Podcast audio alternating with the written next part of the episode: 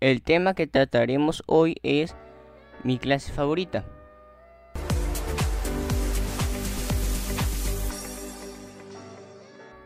Buenas tardes a todos, yo soy Diego Takayuki Tomayabuta y les doy la bienvenida al canal Estación Agustina. El objetivo de este podcast es dar a conocer cuál es mi clase favorita.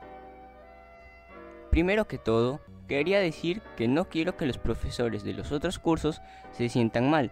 Teniendo esto en cuenta, voy a seguir. Voy a hablar ahora de los aspectos que he mejorado.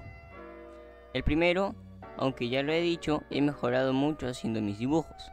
Segundo que todo, he aprendido a usar técnicas diversas como el difuminado o el sombreado, que son las que más he utilizado. También he aprendido más sobre la historia del arte como sus artistas.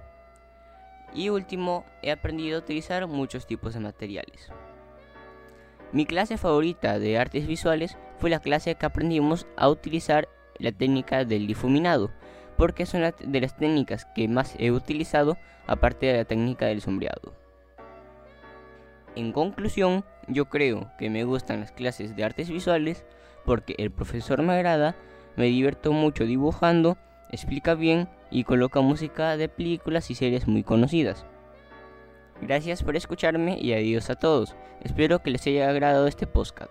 Sigan sintonizándonos.